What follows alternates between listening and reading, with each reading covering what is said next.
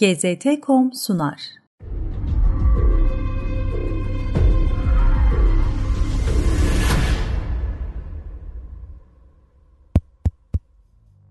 Komple teorileri bitmek tükenmek bilmiyor ve her gün daha çılgın bir tanesiyle karşılaşıyoruz. Son zamanlarda yeniden gündem olan en popülerlerinden biri ise Google'ın konuşmalarımızı dinlediği iddiası. Örneğin Mesela arkadaşınıza diyorsunuz ki yılın bu vaktinde Kaz Dağları'na kaçmak lazım. Şöyle dağ manzaralı müstakil bir pansiyon bulsak. Ardından telefonunuzu alıyorsunuz, internete giriyorsunuz ve Propagandanın bu bölümünde bu popüler komple teorisinin gerçeklik payının ne olduğunu araştıracağız.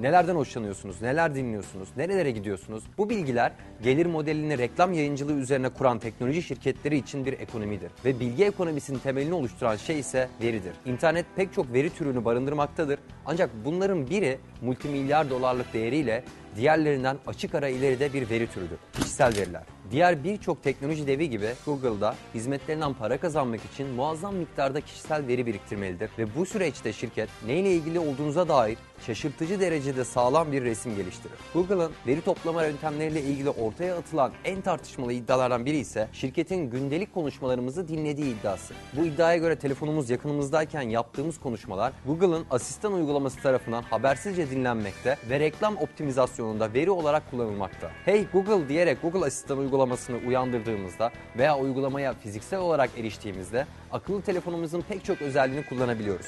Birini arayabiliyoruz, bir lokasyonun tarifini alabiliyoruz, mail veya mesaj gönderebiliyoruz. Hatta ne giyeceğimize bile karar verebiliyoruz. Buna ek olarak Google Asistan bazen başka sözlerimizde uyandırma komutlarından biri gibi algılayabiliyor. Şirketin yanlış kabul olarak adlandırdığı bu gibi durumlarda telefonunuz sizinle beklemediğiniz bir anda konuşarak aklınızı başınızdan alabilir.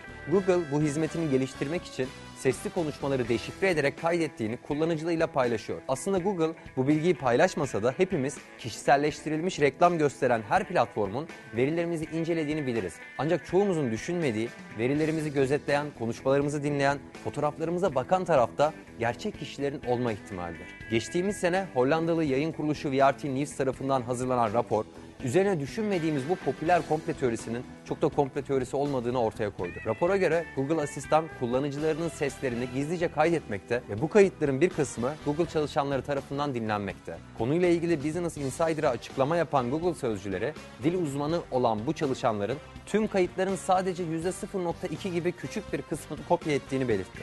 Bu başarılı gazetecilik Google'ın teorik olarak uyandırma komutu olmadan da dinleme yapabilme potansiyeline sahip olduğunu ortaya koydu. Peki Google bu potansiyelini pratiğe geçiriyor mu? Yani bu teknolojik imkanı kullanarak kullanıcılarını haberdar etmediği dinlemeler yapıyor mu? Birçok internet kullanıcısına göre cevap evet. Bu kişiler arkadaşlarıyla telefonda konuştuğu, hatta telefon yanındayken yüz yüze konuştuğu konuların ardından internete girdiğinde o konularda reklamlarla karşılaştığını iddia ediyor. Buna karşın BBC gibi kuruluşlar yayınladıkları çeşitli deneylerle bunun bir komple teorisi olduğunu ve gerçeği yansıtmadığını iddia ediyor. Örneğin bir deneyde araştırmacılar bir Samsung Android telefon ve bir Apple iPhone olmak üzere iki telefonu bir ses odasına koyuyor. 30 dakika boyunca kedi ve köpek maması reklamlarının sesini döngüde oynatıyor. Ayrıca sessiz bir odaya da iki özdeş telefon daha koyuyor. Daha sonra ziyaret ettikleri web sayfalarında evcil hayvan mamalarıyla ilgili reklamlar arıyorlar. Böyle bir reklama rastlamıyorlar. Bununla birlikte uygulamaların enerji tüketimlerini de takip ediyorlar. Ancak anlamlı bir değişim gözlemlemiyorlar. Örneğin YouTube'un enerji tüketimi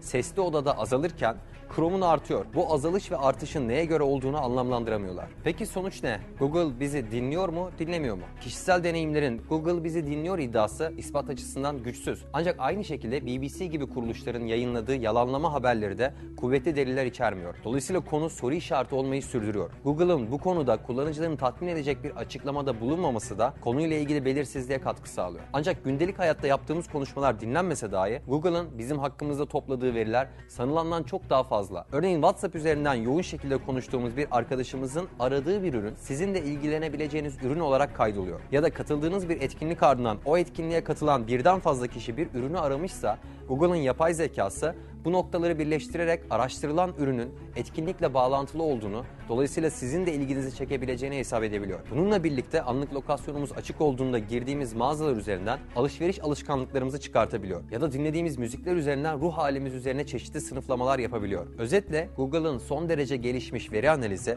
ortaya çıkardığı sonuçlarla bizde dinlendiğimiz hissiyatı oluşturabilir. Bununla birlikte şirketin somut dinlemeler yaptığı şüphesi de potansiyel teknolojik gücünü göz önüne aldığımızda üzeri çizilecek bir iddia değil. Google bizi dinliyor mu? Bilmiyoruz. Ancak teknoloji hayatımızın her alanını kuşatmışken bizi belki de bizden bile daha iyi tanıdığı kesin. Ben Murat Soydan. İzlediğiniz için teşekkür ederim.